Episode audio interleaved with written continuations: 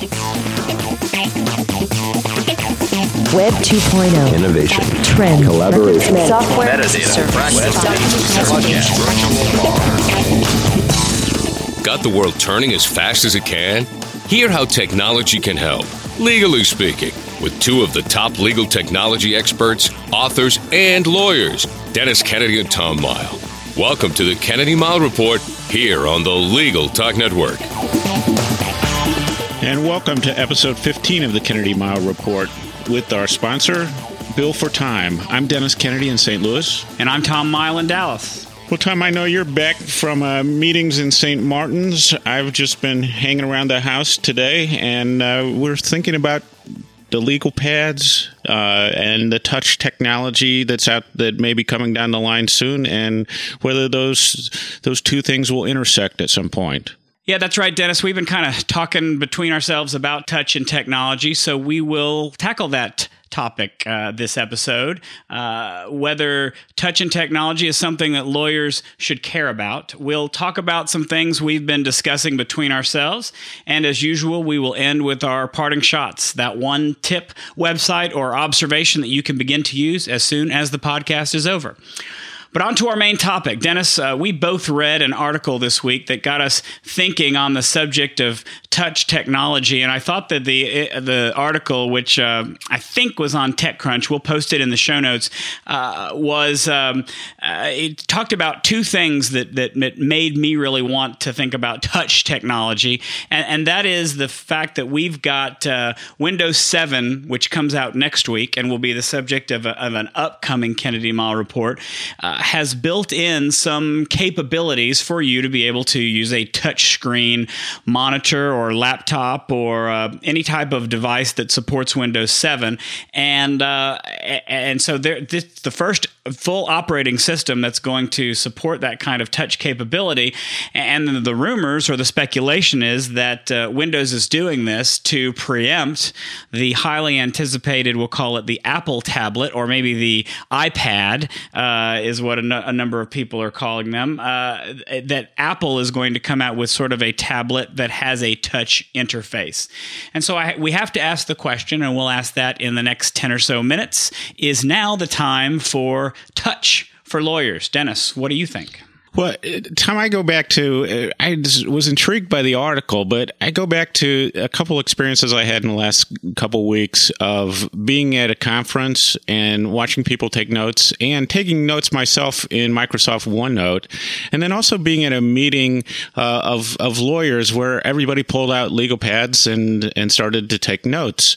And it, it really made me think uh, because probably the one thing when I, that I've always predicted that would happen in legal technology that absolutely hasn't happened yet is that the tablet PC would be become the computer of choice for for lawyers. And I just really have not seen that happen, even though I used tablets PC for several years. Um, but it, it seems like we're always going back to the legal pad. And, but as you think about the touch capabilities what people are doing with iPhones, iPod touches, and and just this this general uh, comfort people are starting to have, and and what they like about the touch screens. I'm wondering if maybe we're, we would start to see a little bit of a move away from paper um, to to actually using a computer to take notes and sort of to save a step. So we we would get the advantage of getting information right into to OneNote or CaseMap or some other or, or even a Microsoft Word in theory that uh, where you wouldn't have to put it into paper first and then scan it or have it typed in typed in later. I mean, do you think we're any closer to to, to lawyers actually actually using tablet, or, or are we still are we still in the paper world? Um, I think we're still in a paper world to a certain extent, but let me let's let, let's break it down a little bit further because when I think of you using your tablet, and we'll talk a little bit about why I don't use a tablet. When I think of you with a tablet, I'm not really thinking of touch. I'm thinking, although it does have a touch capability, I'm thinking more of you using a stylus to write with it. Um, and let's distinguish between the two. Touch capabilities, um, you know, the, the the new Windows version, they'll allow you to just use your finger to flick through through and scroll on your browser or scroll through a document. You'll be able to just use your finger to do that. Um, you'll be able to scroll through pictures or move pictures around on a, on a flat screen. Um, it, it's it's a completely different idea than the idea of the tablet, but it really does come down to um, to me, it comes down to whether or not lawyers are interested in using something other than a keyboard when they're working with their computer. You know, when the tablets first came out, I envisioned um, my boss, my boss who uh, at the law firm lived and died by the, by his legal pad, and I thought this would be perfect for him. He'll be able to take it. He'll go wherever he can, and you know he's a little he's he's of an older generation. He's he's never going to give up his paper. I personally didn't uh, take to tablets because let's face it, my handwriting is atrocious. I hate to write. I can't write very well. I type about 80 to 90 words a minute, so I can always type much faster and much better. And, and that's why I prefer using uh, a, a, regular uh, regular keyboard when I'm typing. I will say though that after having an iPhone and looking at the iPod Touch, I'm I'm taken with the idea of touch technology and it's intriguing to me. But I can't say that I personally, as a lawyer, am on the bandwagon to stop using paper. There will still be meetings where I take out a pad and take paper notes. Now I know you've had a tablet for a long period of time. In fact, you wrote an article four years ago about your experiences where you were very positive. How has the how have those experiences been, and and kind of where do you stand today with tablets and the idea of touch? Well, I gave up the tablet in part because I, I, kind of wore it wore it out, and I started to use the keyboard a bit more than the actual uh, stylus input. And I mean, you raise a good point, Tom, that there are two types of touch. There's sort of the the uh, stylus where there's a stylus required, that type of touch, and then there's the, the the finger touch, which is more common in the iPhones, iPod Touch, and I think people are liking. Um, what I, I found a couple of things. One was that when I had the the tablet PC, it really changed my thinking about data input. So that I realized that there are different types of input that are better for different things. So sometimes I might want to type, other times I might want to dictate, other times I might want to actually write with a stylus. And, and I found that really intriguing. Um, what ultimately happened and, and, why I moved away f- from the tablet was when I wore out that computer or outgrew it, um, the hard drive on it was too small. There were, there were some other things uh, about it. And it, there was a little bit of concern at the time of the commitment to the computer uh, manufacturers to the tablet platform. Um, so I went to a regular, just back to a regular laptop, and I and I got to say that I miss having the tablet, especially when I was at a conference and I wanted to take notes because I really like the program OneNote, and I think it really makes sense eh, on a on a tablet PC. And then also, as I've I've mentioned a couple times on the podcast, I really like this book by Dan Bricklin called Bricklin on Technology, and he has a whole chapter talking about touch and tablets and that type of input. And it and it just the tablet just really makes sense to me in a, in a lot of different ways. And i kind of regret that i've i've moved away from it. And i suspect that when i go to the next my next computer i'll look really hard again at the tablet. But i'll also say this other thing and this relates to our what we've learned about collaboration. I think the real drawback for me on with the tablet was that uh, nobody else used them. And so I couldn't use a program like OneNote because it wasn't a program that other people were using. It, you know, I didn't want to save things as PDF to send to somebody that I had written by hand in OneNote. So I couldn't really take advantage of the features because I wasn't working with, with other people who used it. I think that in the world of, of the iPhone apps and, and, and those sorts of things where you see the use of touch, I think you're, you you get more of a sense of platform, I think, where you might have several people using the same program where you can communicate, um, and I think and collaborate. And I think that uh, will be an important, probably, uh, you know, almost a hidden aspect of touch is is how does it fit into your collaboration model? You know, and I think that one of the interesting things that, that I will want to see over the next few months is is what the impact some of these new technologies will have on lawyers. Uh, I think that one reason why lawyers and maybe the general population, you know, as a whole, uh, it, did not has not adopted tablet computing as as much as we might have thought they would is I, I really don't think they've been marketed very well. When I go and talk to lawyers, I, uh, I, I talk about tablets and they either haven't heard of them or don't know much about him. But I, I wonder if with Windows 7 coming out, having these features built right into the operating system so that it is an, uh, something that's available depending on the type of computer that you have, and with Apple with its with its monster marketing machine coming out possibly with a tablet that has touch capabilities, I wonder whether that might uh, increase exposure and, and increase awareness among lawyers. So it'll be interesting, I think, to see over the next six to eight months about uh, whether lawyers start adopting touch. What do you think? Think? Let's close out, Dennis. Do you think that uh, that the tablet either has or will in the future have the potential to replace the legal pad in our lifetime? Well, I, that Apple uh, Touch pad, tablet, whatever it's going to be that's that's all the the reg in the in the world of rumors has enormous expectations. It's like it's a game changer. Um, that it's a combination ebook, notepad, all, all these things, and that that Apple is going to get the interface right, and it's going to be something that everybody will want. Um, so the expectations are pretty enormous. Um, I, I don't know because I, I, I go back to this thing that I've always said that we're in an era for most lawyers where it's the IT department who makes decisions about technology rather than than the lawyers, and so uh, I think they want to keep for them, it's really easy to, and, and there are law firms where they'd certainly love to just give lawyers desktop computers and be done with it. Um, so I think to go sort of off the beaten path, which which what a tablet would be, is a little bit harder to do, especially in a, a big firm setting.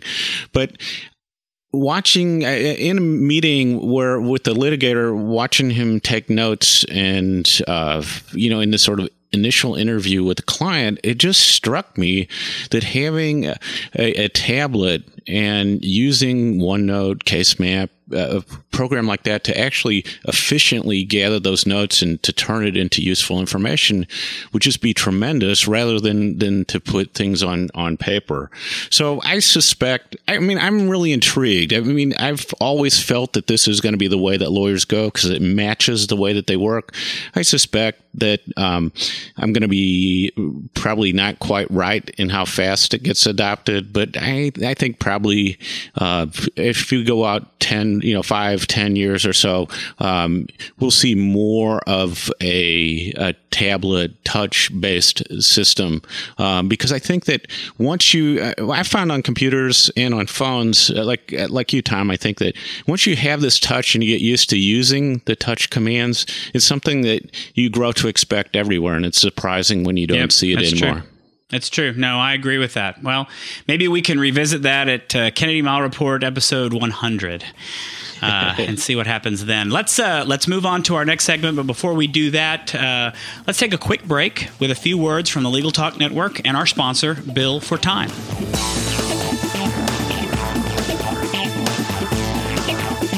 Bill for Time tracks, organizes, and invoices your billable time. Time is money, and this legal billing software helps you keep track of both. All you need is a computer and internet connection. Manage your billable time on your phone too.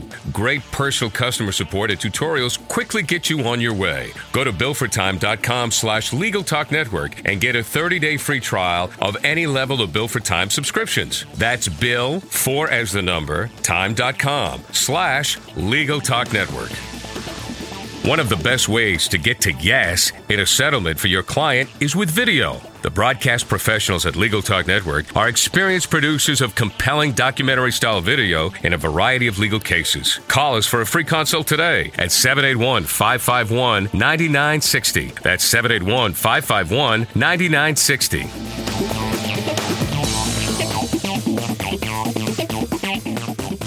And welcome back to the Kennedy Miles Report. I'm Tom Miles. And I'm Dennis Kennedy. And now it's time for our occasional segment, uh, which we uh, have chosen the name of uh, things Dennis and Tom have been talking about. And uh, many of you may not know this, but actually, October 17th to 24th is National Protect Your Identity Week. And so, with some recent news about some release of passwords from Hotmail and some other prominent sites, uh, and people taking a look at those the passwords that have come out. We want to take a look at passwords and and I and Tom and I have been talking about the question of whether it's time to to actually go through all the passwords that we use, especially on the internet, and and change them all at this point. Um, so, Tom, I think we take two different approaches, as I recall, to uh, to passwords. Where I've sort of used a system for for years that where I have a way to generate strong passwords and uh, strong passwords and, and involve letters, numbers, and symbols, uh, upper and lowercase, ideally. Um, and I do that in a way that's easy for me to remember. So I use that system, and I think Tom, I believe you still use this, but I know at different times you've used use a, a program that uh, that generates passwords for you and stores them for you. Is that right? That's true. But let me before we talk about that, I want to kind of give a little background on why we're talking about National Protect Your Identity Week. If you haven't been following the news over the past couple of weeks, there have been stories of um, thousands and thousands of email passwords being compromised through the use of essentially a phishing email and some hacking that was done where where where many passwords were compromised. And one of the things that I thought was interesting that they had taken uh, one agency had taken a sampling of some of these email passwords to kind of run some analysis on the type of passwords. And they took, I think, a sample of ten thousand passwords. And uh, what was interesting to me was that they found that of those 10,000, 64 had the exact same password. And any guesses on what that password was, Dennis? Well, I was pleased to find that times have changed and it actually wasn't password anymore. I so was there too. has there has been some advance, but Yes, the winner but- was The winner was one, two, three, four, five, six. So uh, it, there- there's been some advance from password, but we're not making very, very big steps. Uh, you're right, Dennis. I I like to have strong passwords with letters, symbols, numbers, capital, lowercase letters, uh, also. But I don't necessarily want to have to remember uh, what my passwords are. And that's really the hard thing to make them strong. They have to be something that you can remember. And i think there's there's one way to, to do it so you can remember them. And i suspect you'll talk about that in a second. The way that i use uh, is i have used a program in the past called roboform. Roboform uh, is sits in a little toolbar in my browser so that whenever i come to a website a little box pops up and uh, offers to fill in the password for that location. So i can use roboform to generate a, a as strong a password as i want. It's randomly generated and i can make it you know six characters all the way up to 20 characters to a very very strong password and it gets stored within an encrypted file on my computer. Now uh, i like i loved roboform for the longest time. I stopped using it probably six to eight months ago because i didn't have access to my passwords when i was on the road and i found another program called LastPass. And I really like LastPass because it works on the same principle as RoboForm. You can generate your uh, you can generate very strong random passwords, but it keeps it in an online encrypted database that encrypts only on your computer. It doesn't encrypt on the uh, uh, on the, the server side. It encrypts only for you so that you can guarantee that the security of those passwords. So now I have access to my passwords wherever I happen to be. If I'm on the road with my laptop, if I'm back at home uh, on my desktop, I understand that one of the best programs is called KeePass or Key E E P A S S. We'll put links to all three of those in the show notes. Dennis, how do you generate a strong password and not forget about it? Well, I I'm a big fan of the what I call base plus suffix approach. Um, this is not to say that what I'm about to describe is exactly what I do, but the the idea is this: that you come up with a phrase that's very memorable to you. And you just use the first letters of that phrase, add a number or two, and then add a suffix on that helps you uh, identify the site that you're using. And this is really great for internet passwords. So what you do is just come up with a phrase that's that's uh, that you like or something that you would remember easily. That be the first letters of those with uppercase and lowercase as as you want to do using a system. Um, then becomes the first part of your password. Then you might use a symbol uh, you know, the asterisk, the the exclamation point, whatever, a number, and then say it's a New York Times site, you might use NYT, NT, something like that at the end. And then uh, as you go to these different sites, then you'll either have used, you might use one base, you know, phrase fairly commonly for certain categories of sites, or you might come up with a, you know, an obvious phrase uh, for for each of each of the sites that you go to. And so then you're generating this this strong password uh, because it has all the elements, um, but it's it's going to be something that you can remember fairly well. Now, what I, I think the these password compromises showed us though is while passwords are really the fundamental building block of, of your security and protecting your identity, it's easy to get lazy about them. So what can happen is that you end up using the same password for a lot of places, especially on the internet. Yep. Um, and you can do, you know, you'll do a number of things like that, but mainly what you do is you'll never change them especially on sites that you never go to. Uh, that's true. Uh, and so that's what I think the danger that, that, this these recent password compromise show. And the question that that we were talking about is does it make sense because typically a lot of people at their at their workplace or at their firm uh, may have a 30 day or a 90 day expiration on their password so they have to change it every now and then and you can't you can't use the same thing over and over again and so you get the protection through that change because it's in in force now on on the uh, on your own personal stuff then you don't have the same thing. And so what you what the concern is is that you may have be in a situation where you have the same password for Gmail, for Facebook, for Twitter, for all the things that you do. And then if somebody guesses it once, they can potentially compromise you in a whole bunch of different areas.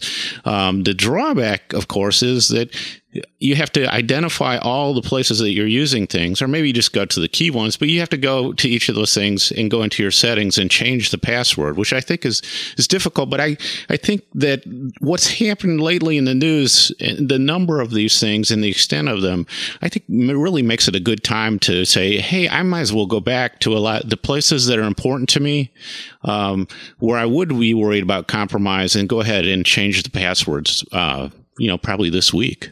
You know, I'll only add to that before we move on is, is, that I'll just come back and make a pitch for the software that I use because it makes it easy to do both of those things. I can I can tell myself that every time I'm at a new site, I generate a different password. I just click a button on the software and I have a new password. Then when I want to change that password, I have the complete database at my fingertips. I, if I forget where did I where did I where have I got passwords set up on the internet, I have a full list within this particular database. And I can go back to it and I make that change within the database and not having to go to the website and worry about whether I've uh, stored something there or not. I can I, I, can then make that change there. I may then have to go to the to the website uh, and and and make that change, but it'll at least the database will remind me how to or and where uh, I've got certain passwords stored uh, on certain sites. And the reservation about those programs, though, of course course, Tom, is that if you forget the password to that program, you're you're Abs- absolutely you're you have to remember on everything. You have, you have, to remember one master password, and if you can remember that, then you're golden. But uh, but that is the that is the rub. That's true. All right, now it's time for our parting shots. That one tip, website, or observation that you can use the second this podcast ends. Dennis, you're up. Well, I know that a lot of people who listen to this podcast um, do presentations. Maybe some of them even do podcasts. But are I think one of the best things you can do in uh, technology or otherwise is to improve your presentation skills. And I think that means working with PowerPoint, working with audio and video, but just doing presentations in general. And something I found recently that I really like is Andrew Dlugan's blog, which is called Six Minutes. It's a blog on public speaking and presentation skills. And it has a lot of good information on a regular basis. But what I really like is that most weekends he does a whole collection of tips, resources, links to other articles about presentations. And so the most recent one, there were there were items um, that he he located for us on limiting the amount of information presented, how to use statistics uh, when you're doing presentations, research about how bullet slides work and don't work, and and some stuff on on slide colors as well. And it, it's just a really handy place. I, I, think it usually comes out on Sundays, so it's one of those things that if you're if you're looking at blogs or web pages on on a Sunday, um, it's just a great source of useful information on on presentation skills. Excellent tip. Uh, I have two parting shots, one very quick one. Uh, the first one is if you are a Google Docs power user, this past week they enabled a new feature on Google Docs that allow you to share folders instead of just documents. So if you're sharing a large number of documents with someone or with a group of people, you can just share that folder so you don't have to set up each individual document uh, separately. And then also there's the Google Docs now allows you to bulk upload documents, which I think is a nice feature my my my real parting shot is to encourage everyone to go out and find a better task manager. Windows has um, a very competent task manager. It's functional. It's but it's basic for keeping an eye up eye on what your computer is up to, what the processes are that are on there, what type of memory is being used, that sort of thing. I use I've used one in the past called Starter uh, to see what uh, what my startup programs are and to manage them in a better way than the Windows Task Manager. But I saw an article on Lifehacker last week to to, to vote on the best uh, task managers that are out there, and I was surprised to see that the ones I've used aren't on it. So I'm going to take a look at these five, decide whether there are new ones out there that can allow you to do things like uh, manage your startup applications, delay startup to improve your performance and your boot time. They can uh, check processes against an antivirus uh, database or a virus database. Uh, so there's some really interesting uh, choices here. We'll put it in the show notes. So take a look at these new task managing tools. So that wraps it up for this edition of the Kennedy Mighell Report. Links to the topics we discussed today, as well as how to follow us on our blogs or on Twitter, will be available on our show notes wiki, which is located at tkmreport.com. If you like what you hear, please subscribe to our podcast at the Legal Talk Network site or in iTunes.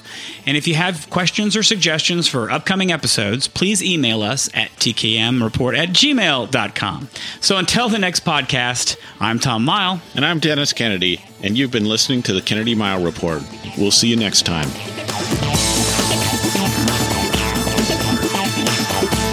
Thanks for listening to the Kennedy Mighell Report. Check out Dennis and Tom's book, The Lawyer's Guide to Collaboration Tools and Technologies Smart Ways to Work Together, from ABA Books or Amazon. And join us every other week for another edition of the Kennedy Mighell Report only on the Legal Talk Network.